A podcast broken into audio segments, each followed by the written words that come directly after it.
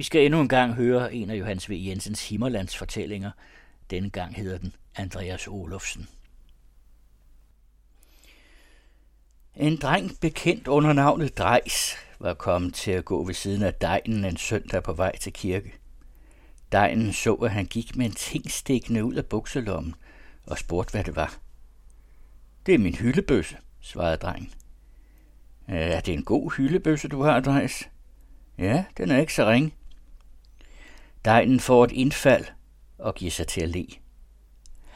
Kan du skyde præsten, så skal du få fire skilling. Det var ikke degnens alvor, skønt han muligvis nok undte præsten et havl. Drejs så op på sin læger og tugtemester, men smilte ikke. Sagde heller ikke noget. Men da præsten er midt i sin prægen, og der ellers er tyst i kirken, bliver menigheden var, at en lille vadmilsklædt figur rejser sig i et af stolestaderne lige over for prædikestolen og stemmer en hyldebøsses ladestok mod sit bryst. Der høres et meget ordentligt skrald, og man ser præsten vakle, som om han er dødeligt truffen. Det var han dog ikke, for tollen havde ramt den hellige ånds stue, der svævede i en strikke over præstens hoved. Den begyndte ganske langsomt at køre rundt. Drejs havde holdt for højt. Der blev en dødstille pause, hvor under præsten og Drejs så på hinanden. Så satte Drejs sig ned igen, og præsten drog et dybt suk, hvorpå han gik videre i sin tale, som om intet var passeret.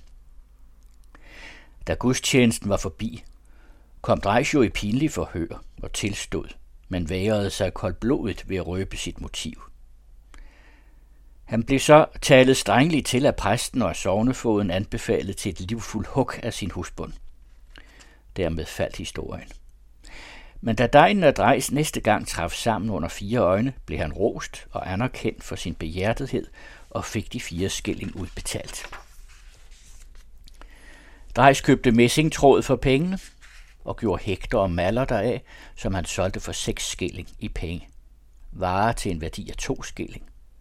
En knald gammel bivoks og et spejlskår samt løfte om forret til al handel med hægter og maller i fremtiden hos de betræffende forbindelser. For de seks skilling købte Drejs sig ny messingtråd, som han forarbejdede dels til hægter og dels til en køn kæde, som han forsølvede ved hjælp af skedevand og spejlbelægning skrabet af skåret. Når man holder en kæde, der er forsølvet på denne måde i den ene ende, og lader den hænge frit i luften uden at gnide mod noget, kan den godt holde sig hvid, til man har fået den solgt. Grejs fik den solgt.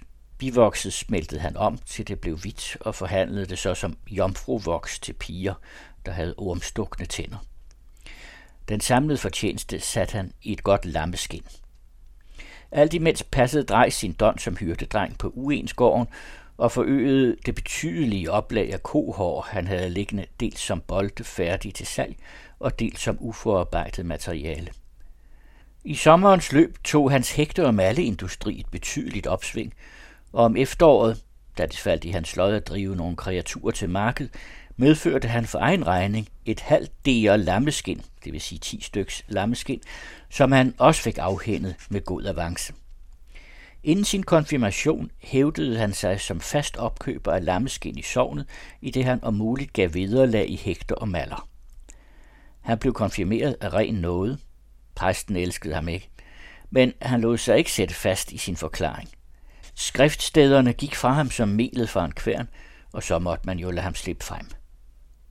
Samme efterår trak Drejs til markedet med to gode får, der var hans egne, og kunne da han kom hjem købe tre igen kontant.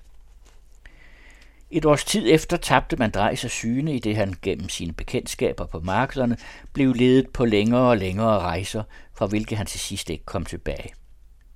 Der var forresten ingen, der savnede ham.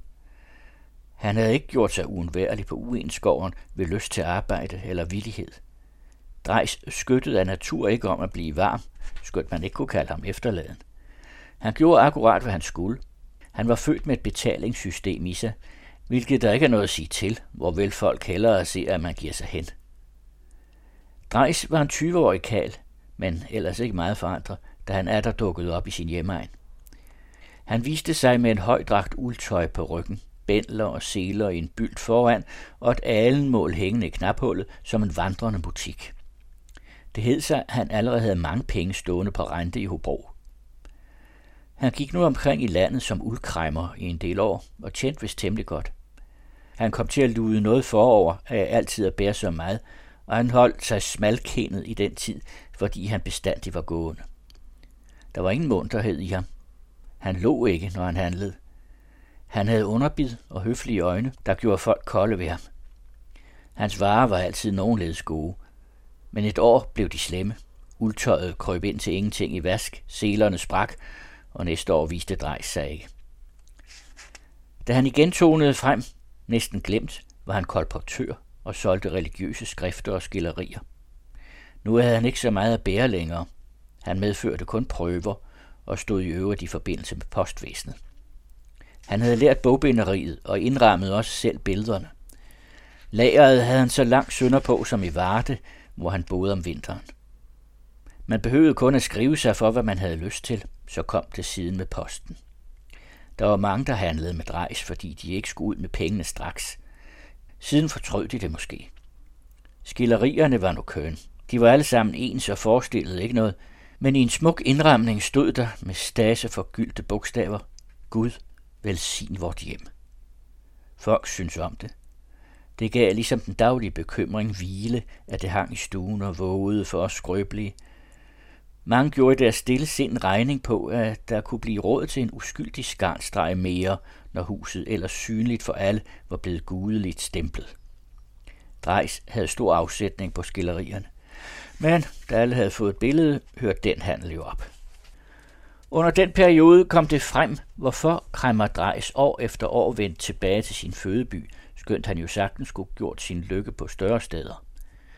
Det rygtedes pludselig, og det med næsten samme sker over sig som et morforsøg, at Drejs havde friet til Ivar Uensgaards Dortea, at han øjeblikkeligt havde fået nej, hvor han i samme time var rejst sin vej fra byen. Uensgård, som lå midt i byen, var det ældste og fornemmeste bondesæde på egnen, og Dorthea var eneste arving. Der var mange, mange penge for uden ejendommen. Dorthea havde fra fødslen af dobbelt hofteskade, så hun for hver skridt hun tog, ligesom gik udenom det ene ben med det andet. Men hun var jo ellers en sædelig pige. Hendes stilling var i hvert fald sådan, at man kunne lade hende i fred. Hun var en mild pige, der havde været så afholdt, da hun gik i skole. Drejs, der som dreng ikke brød sig om at lege, havde taget sig meget af hende, mens han tjente på gården, og ikke siden tabt hende af syne. Han kom altid ind på Uensgården, når han var i byen. Ikke alene for at handle, men også for at snakke med Dorthea om gamle dage. Han var galant af sig over for hende, og gav hende mange pæne ting. Dorthea kunne godt lide Drejs. Men I var Uensgård svarede på hendes vegne, da Drejs friede, og var hjerterå nok til at erklære, at den handel kunne der ikke blive noget af. Drejs opsøgte en bekendt i byen, inden han rejste, og fortalte ham det hele. Drejs var ellers alt andet end åbenmundet, men har synes han ikke, han kunne tige. Der faldt et alt for falsk lys på ham, over det Dorthea var krøbling. Folk kunne være simple nok til at tro, at han bejlede til hende for at få gården, skønt han ved at kende hende fra barns ben af havde lært at elske hende for hendes egen skyld. Drejs ytrede sig også med bitter anklage om den måde, hvorpå han var blevet afvist, om den standsfordom, han havde været genstand for. Det lå ikke nær for ham at tro, at Ivar Uensgård kunne have afsmag for ham selv personligt. Da Drejs var borte, og hans bekendt lod gå videre, hvad han havde sagt, fandt mange virkelig, at Uensgårdsmanden havde gjort Drejs uret. Man glemte ham imidlertid snart igen. Og siden blev Dorthea gift. Hun fik en gårdmands søn af god familie, og der var ingen skinger og klang i musikken på hendes bryllupsdag, når fraregnes en næsten uhørlig visken om, at doktoren nok på forspørgsel havde erklæret, at hun ville dø, hvis hun blev med barn. Tiden gik, og man passede på, hvad der ville ske, men Dorthea blev ikke med barn. Manden skånede hende. De levede ellers godt og roligt som sædvanligt på uensgården med den nye mand og med gamle Iver på aftægt. Nu gik der igen to-tre år, så kom Drejs tilbage. Såret var lægt. Han kaldte sig nu Andreas Olofsen, eller Olsen, og havde lagt al handel af. Det gamle navn Kremmer Drejs lød han ikke mere. Når nogen brugte det, tav han og så ikke imødekommende ud. Han var i øvrigt meget forandret, og havde lagt sig fuldskæg til som en fisker. Han talte godt for sig og gjorde et myndigt indtryk. Andreas Olofsen havde været henne og lært, som man i vag respekt udtrykker sig på landet, og stillede nu fuldt færdig med noget, han kaldte sin udvikling. En moden og selvprøvet mand, rustet med tålmodighed og væbnet med vilje. Forløbig udtalte han sig ikke nøjere om sin livsanskuelse og sine gøremål, lod kun antydningsvis forstå, at hvad han havde at give af, gik i retning af ånd. Først ville han nedsætte sig i byen for, som han sagde, at leve af jordens afgrøde i lighed med de gamle daner. Andreas Olofsen havde jo nok lagt sig mange penge op. Et par tusind ristaler mentes der. Men for den sum køber man sig ikke ind i godt selskab. Det er meget bekvemmere at arve en gård, end det er at tjene sig op til den fra slet ingenting i et slægtled. Andreas Olofsen flyttede ind i et hussted, der var tilkøbt og som lå i udkanten af byen. Herfra rettede han sin opmærksomhed ind mod byens midte. Nu kunne man gætte på, at Andreas Olofsen havde i sinde at forbedre husstedet og udvide det med tiden. Det kan godt også være, at det var hans redelige hensigt, men han fik snart så mange andre vigtige ting at tænke på. Åndelige ting, at der ikke blev meget fritid til overs til at kratte i jorden. Og den vil nu kløs, før den giver sin fedme. Rimeligt er det også at høre den anden part, og Andreas Olofsen havde måske ret, når han i samtaler ytrede sig bekymret om det åndelige mørke på egnen, om folks hang til at vende øjnene mod jorden og fortabe sig i åndløs stræben. Folk forstod ham egentlig godt, og navnlig begreb de, der havde noget så inderlig vel, at andre i deres tomhedsfølelse lavede sig med forvisningen om noget højere og mere. Der skal være ligevægt i alting. Desuden kedede man sig og så gerne, at en mand trådte op og offrede sig for den almindelige forlystelse. Således fik Andreas Olofsen lov til at snakke. Der oprandt nu en ny og bevæget tid for egens befolkning. Andreas Olofsen trådte frem omtrent samtidig med Niels Christian, digteren og lægprædikanten. Deres vækkelse var hidført under næsten samme omstændigheder.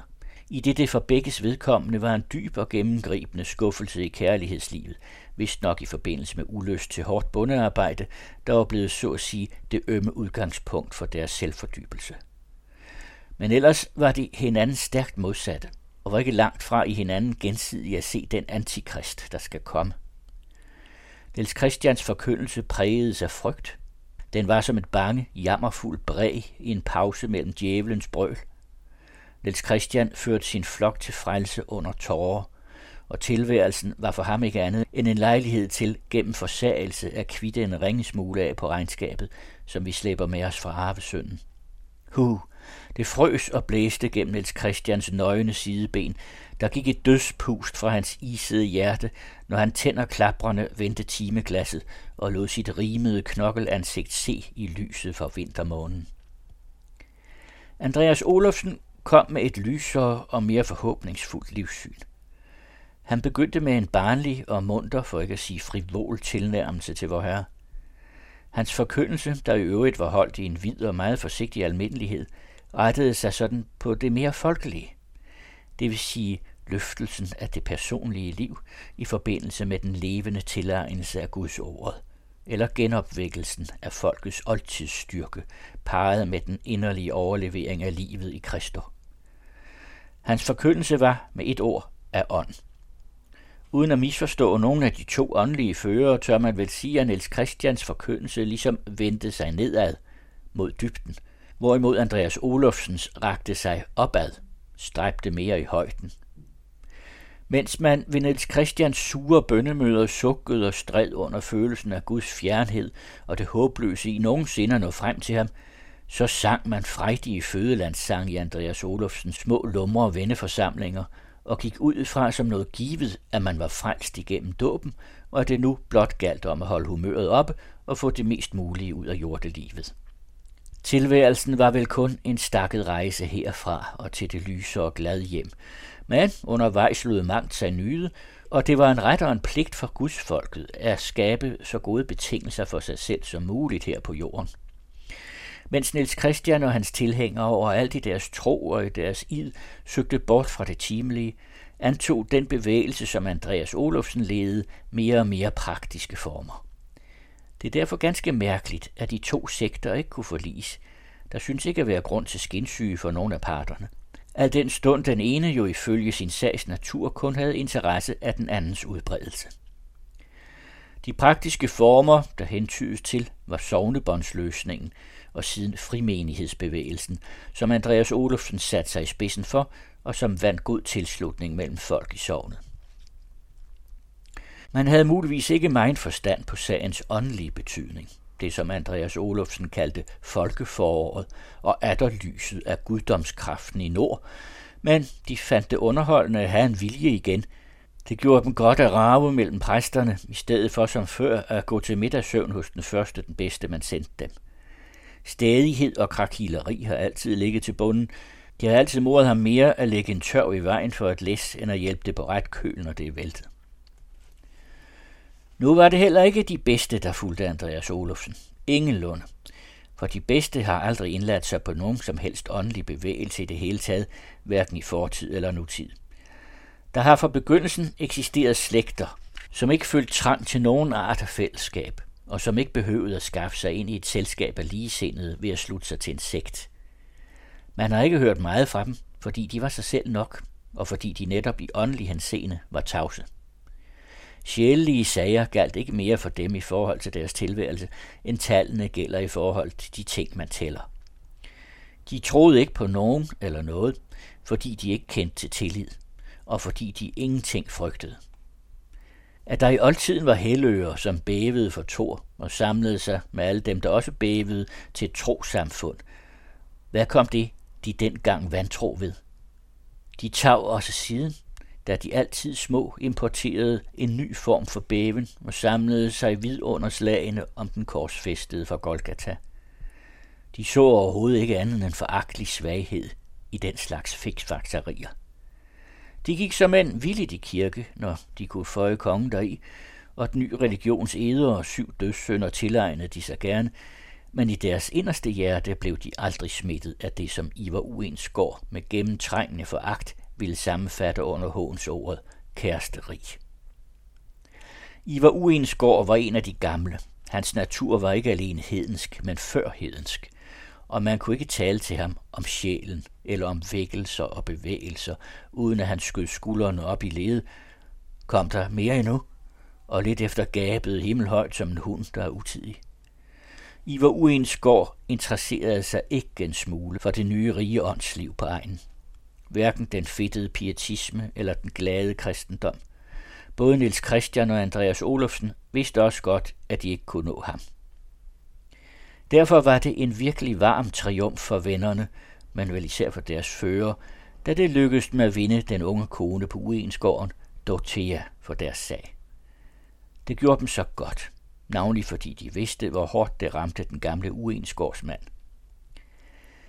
Der havde han gabet sig kæberne næsten af led af ringeagt, eller måske nu og da, når han var nådigst, ytrede et lille hånligt ord om det kælende pak. Og nu havde han, før han så sig for, vandæren inden for sine egne døre. Dorothea sluttede sig til vennerne af samme grund, som hun i sin tid havde sluttet sig til daværende drejs, fordi hun fik lov til at lege med. Hjemme var der ingen, der havde kunnet overse hendes lemsfejl eller tilgive hende den, men iblandt vennerne kom det jo an på helt andre ting. På indre, åndelige fortrin. Og Dorthea viste sig at have et rørt hjerte. Den lille vandskabte og svagelige kone skjulte et rigt følelsesliv, som det nu engang var umuligt for hende at få befriet under sit ægteskab.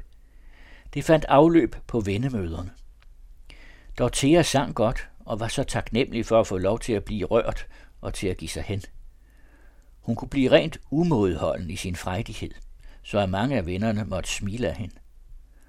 Når hun med sit stakkels værkbrudende lægeme stod op i forsamlingerne og vidnede ud af sin fulde sjæl, var det vel nok en ublufærdig forestilling, for hun var jo en bonde imellem bønder, men hun skulle nu have lov til det, over det det var hende.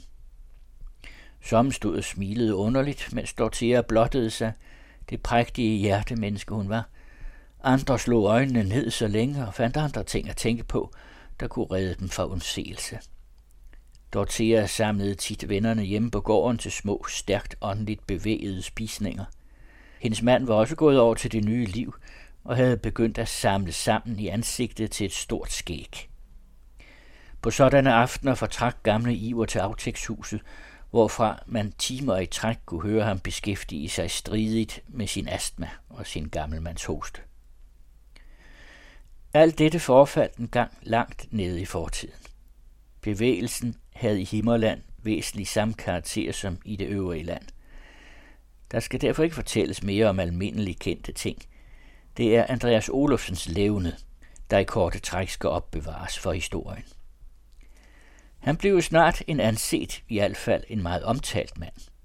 Mærkeligt var det jo, at jo mere bevægelsen han havde rejst tog fart, des tavsere blev Andreas Olofsen. Man kunne til sidst kun en sjælden gang få et dunkelt orakelsprog fra ham i tvivlsager. Overlod han således forkyndelsen og udbredelsen af det lille Guds ord til andre begavede, der stod frem, så tog han sig til gengæld mere af sagens praktiske forretninger, der i tidens løb blev så vidt løftige, at kun han havde reddet på dem. Allerede for længe siden havde han stillet sig i spidsen for det store oplysningsværk, der skulle sættes i gang på egen, og han havde skaffet en bogsamling til vej. Dengang havde han endnu tid til at dyrke bogbinderiet, heldigvis, og sørgede selv for, at bøgerne blev godt indbundne. Han sad dengang på sit hussted og ville jo gerne tjene skilling ved lidt indearbejde. Siden opagiterede han stemning for en sparekasse i sovne, og afslog jo ikke et vederlag for den ulejlighed, han fik med at føre bøgerne. Det var i alt sammen småting mod den betydning, Andreas Olofsen siden fik på egnen, og de tillidsposter, han siden selv skabte og selv beklædte. Den store forandring i Andreas Olofsens liv indtraf ganske uventet og pludselig. Den unge mand på Uensgården fik lungebetændelse og døde, og det var jo sørgeligt. Året efter giftede enken sig med Andreas Olofsen. Det var en helt roman, synes folk. Der var en styrelse i det, tydelig nok. Andreas Olofsen havde aldrig giftet sig, om ikke dette var hende. Det var man sikker på. Herre Gud, så fik han alligevel sin lille barndomselskede, som han tavs og trofast, ja uden skinsyge, havde bevaret i sit hjerte i så mange år. Det var nu alligevel kønt. På sin bryllupsdag blev Andreas Olofsen en grad mere tavs. Vielsen blev fejret i stilhed. Der var kun nogle få af vennerne til stede. Andreas Olofsen satte sig, da de kom fra kirke, i hjørnet af den gamle sofa på Uensgården og blev siddende der resten af dagen, som om han var noget træt. Hans underbid blev ligesom større den dag og holdt sig mere fremtrædende siden. I den anden ende af sofaen sad gamle Iver og slås med sin hoste. Han var i sin hverdagsklæder. Han sagde ikke et eneste ord, men der var heller ingen, der talte til ham.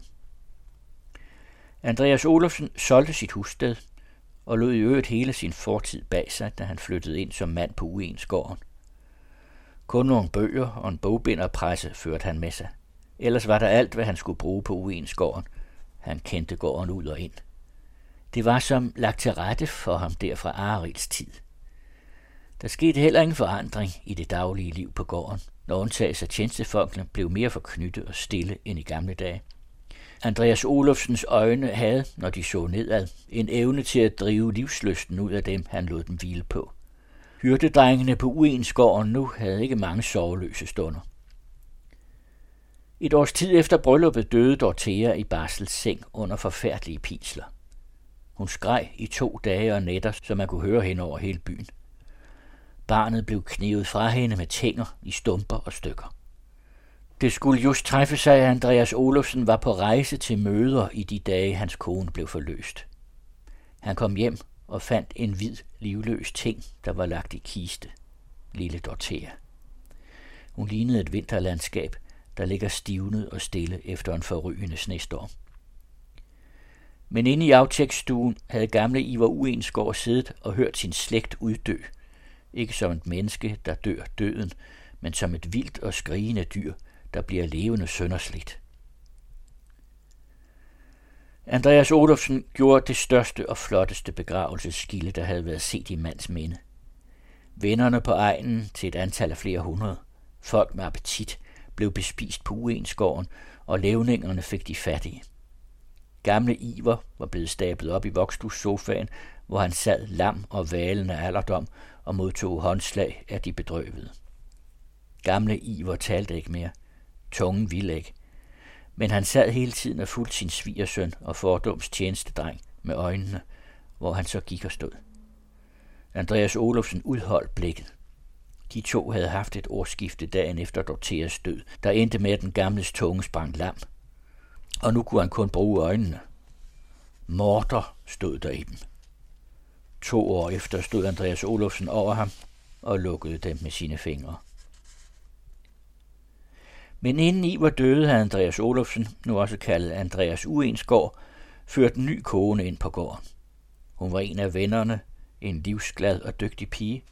Hun førte en betydelig medgift ind på Uensgården, for som man siger, det meget skal til det meget. Som ung pige havde hun hørt til de gladeste og frejdigste i hele frimenigheden, vist nok mere natur end egentlig af skolet livsanskuelse, og det var derfor ikke så helt uforklarligt, at hun hurtigt tabte humøret, da hun blev gift. Muligvis skræmmede det hende også noget til daglig at omgås den tavse mand, der havde så meget at tænke på, at han kun fik tid til at henvende sig til sin familie med korte ordre. Den nye kone på var i øvrigt et jern til at få børn. Efter nogle års forløb hængte hun mod jorden. Andreas Olofsen, der blev en meget gammel mand, sled i alt tre koner op. Her kan med det samme gives en flygtig oversigt over Andreas Olofsens karriere i det offentlige liv. Han blev til sin tid sovnefod og sovnerådsformand, formand i Sparekassen og amtsrådsmedlem, og siden rigsdagsmand ved Koring. På rigsdagen sluttede han sig til de nationalliberale, men oplod ved ingen lejlighed sin mund på tinge, rigtigt ledet af naturlig uvilje mod at træde frem. Hjemme i kredsen nød han vælgernes ubetingede og blinde tillid. Det var ham derfor let at oparbejde en flammende krigsstemning før 64, uden egentlig at holde taler, eller på anden måde gøre sig til ansvarligt midtpunkt i strømningen.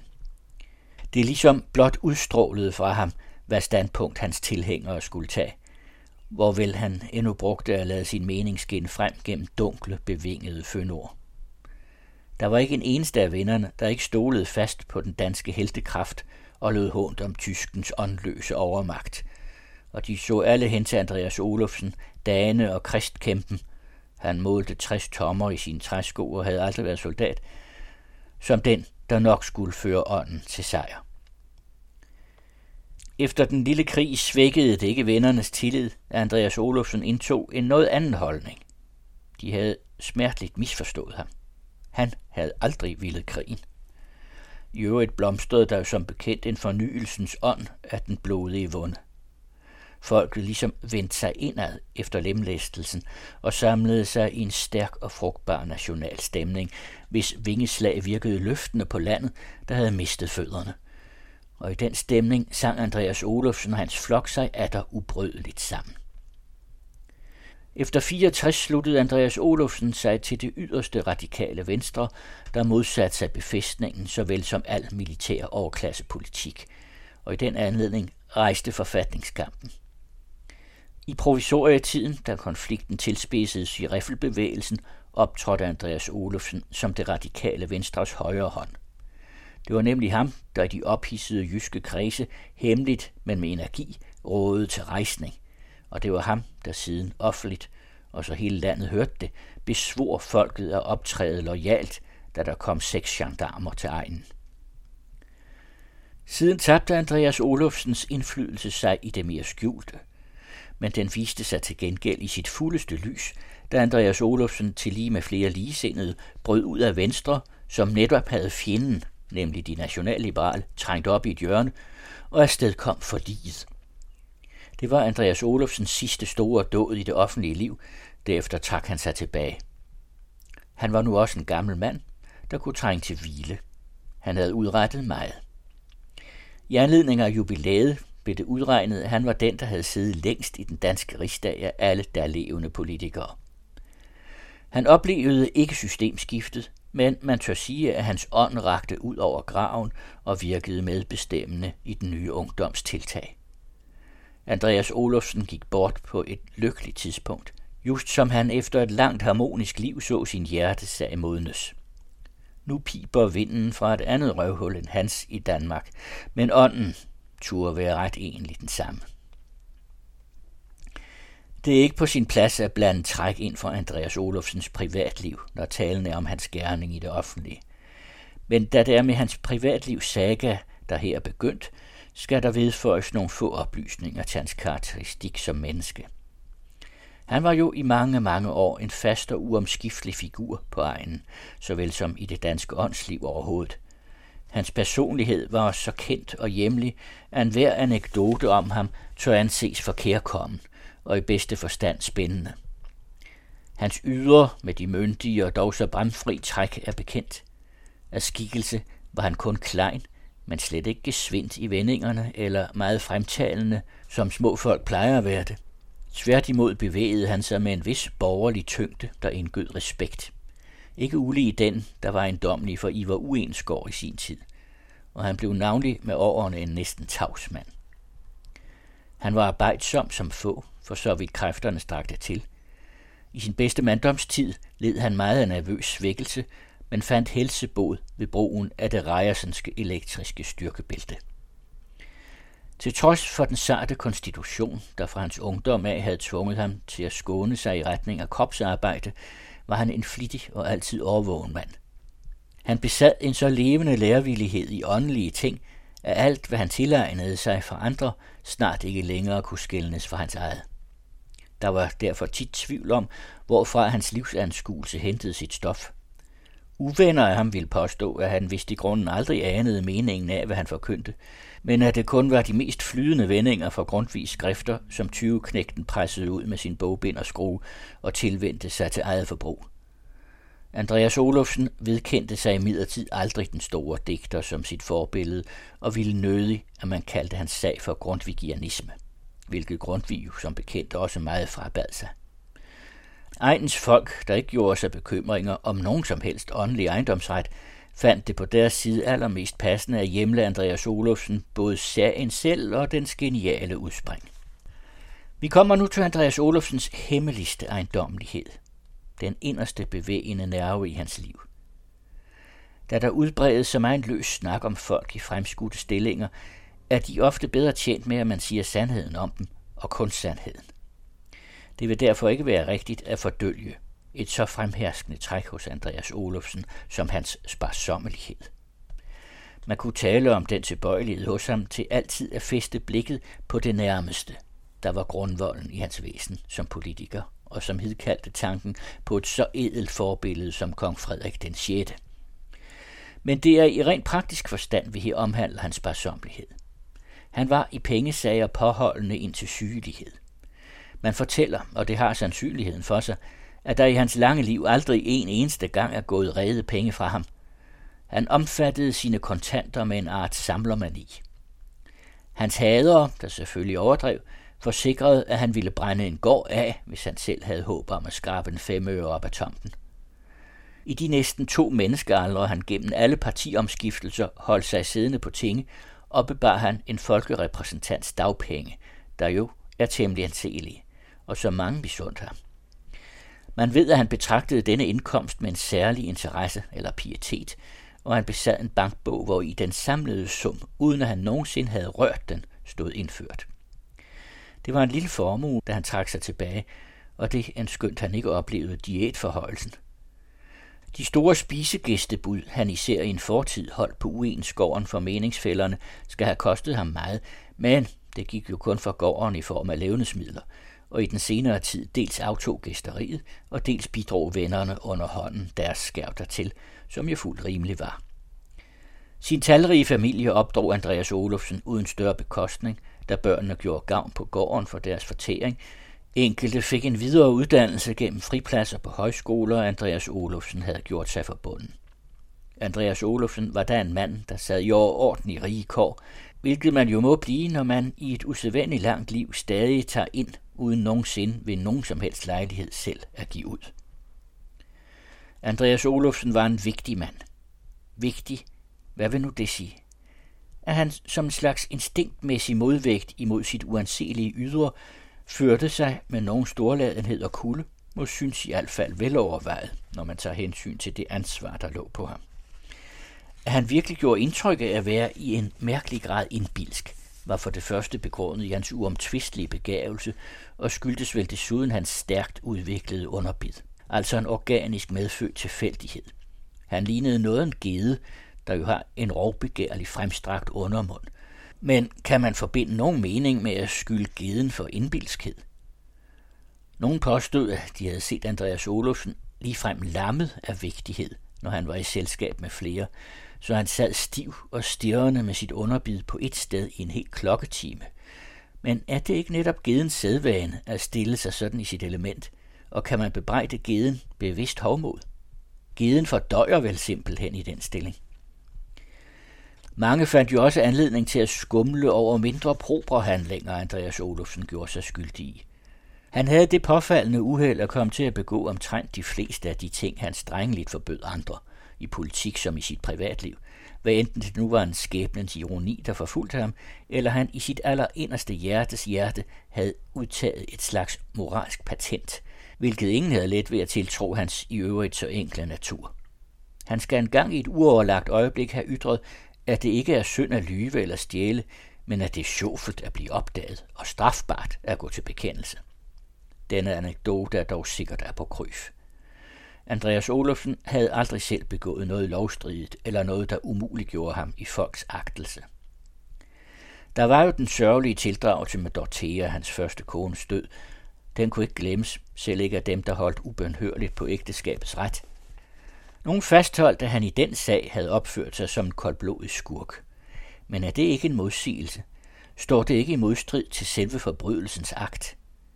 Undtagelsesmennesker indrømmer man jo en del, og er man omvendt en skurk, så ophører man vel at være et undtagelsesmenneske, og hvem skal så tilgives noget? Under alle omstændigheder står det enhver frit for at værve sig imod de slette mennesker her i verden. Så længe vi ikke kan måle os med en mand, hvad enten vi nu ikke er hårdfører nok, eller vi ikke gider, klæder det os bedst at udsætte vores dom over ham indtil videre. En sådan betragtning ligger nær, når man ser hen til Niels Christian, der i sin sidste levetid forekom som omvankende visesælger i den dybeste apostoliske elendighed, og som aldrig kunne nedbide svovl og bag nok fra himlen over Andreas Olofsens syndige hoved. Desuden, hvis Andreas Olofsen havde været en skurk, ville han nok i lighed med andre af historiens umennesker være død af lussesyge, eller hans lig ville være drevet gennem sprækkerne i hans kiste på vejen til kirkegården, men ingen af disse gudsdomme fandt anvendelse på ham. Han sov stille og smertefrit hen af alderdom i sin ordentlige seng og kom i jorden med største stemningsfuldhed og ære. Havde han været en grådig snylter på jordoverfladen, så gengav han den i hvert fald sit læme med renter og renters rente med hud og med hår. Den sidste halve snes over sit liv gik Andreas Olofsen i barndom. Man kan sige, at han aldrig nåede at blive stillet over for det store spørgsmål om, hvorfor han havde levet, for på det tidspunkt, hvor dette problem passende kunne indfinde sig, tog hans åndsevner gradvist af, så er problemet ligesom skrumpet sammen og svandt bort til lige med hans bevidsthed. Efter hans død stod derfor også hele den store formue, alle de lødige penge, urørt, og uden at han havde taget nogen bestemmelse om deres anvendelse. Mange folk tog anledning til at sukke over dette og betænke livets korte rækkevidde. Og ja, men hvem ved, om ikke Andreas Olufsen bare havde samlet flere penge, hvis han havde kunnet virke længere. Han var indrettet som en fælde, der tager alting ind, men aldrig slipper noget fra sig. Der var en samlerånd i Andreas Olufsen. Selv af person var han nærig. Det meste af, hvad han spiste, blev i ham. Folk, der kendte ham godt, morede sig med at påstå, at der aldrig kom andet end luft fra ham. Alt, hvad han fordøjede, gik fra ham i åndelig form. Han blev med alderen meget kropsvær, og i sin sidste høje oldingalder sad han hen som en stor hovedløs ansamling af talg, begroet med lange hvidgrønne hår, der så ud som muk. Han lignede en mægtig stor lodden paddehat, en erhverdig kæmpe svamp, der sad ene på jorden, og der var også den selv samme sure dunst ved ham, som ved fugt og gammel trøske. I den sidste tid var alle hans sanser lukkede. Han var blind, døv og stum, kendte ikke sin familie og vidste ikke af sig selv mere. Da han endelig døde, var der ikke anden forandring på ham, end at han nu ikke mere blev madet. Han gik i jorden som en mægtig hvid madike, på hvis ender der ikke er forskel, og som er fuld af nattens sorte mørke. Han døde som selve afbilledet på den umættelige, formålsløse vækstlighed. Han jævnedes efter et langt livs private appetit ud i den store ensomhed, der blot gror.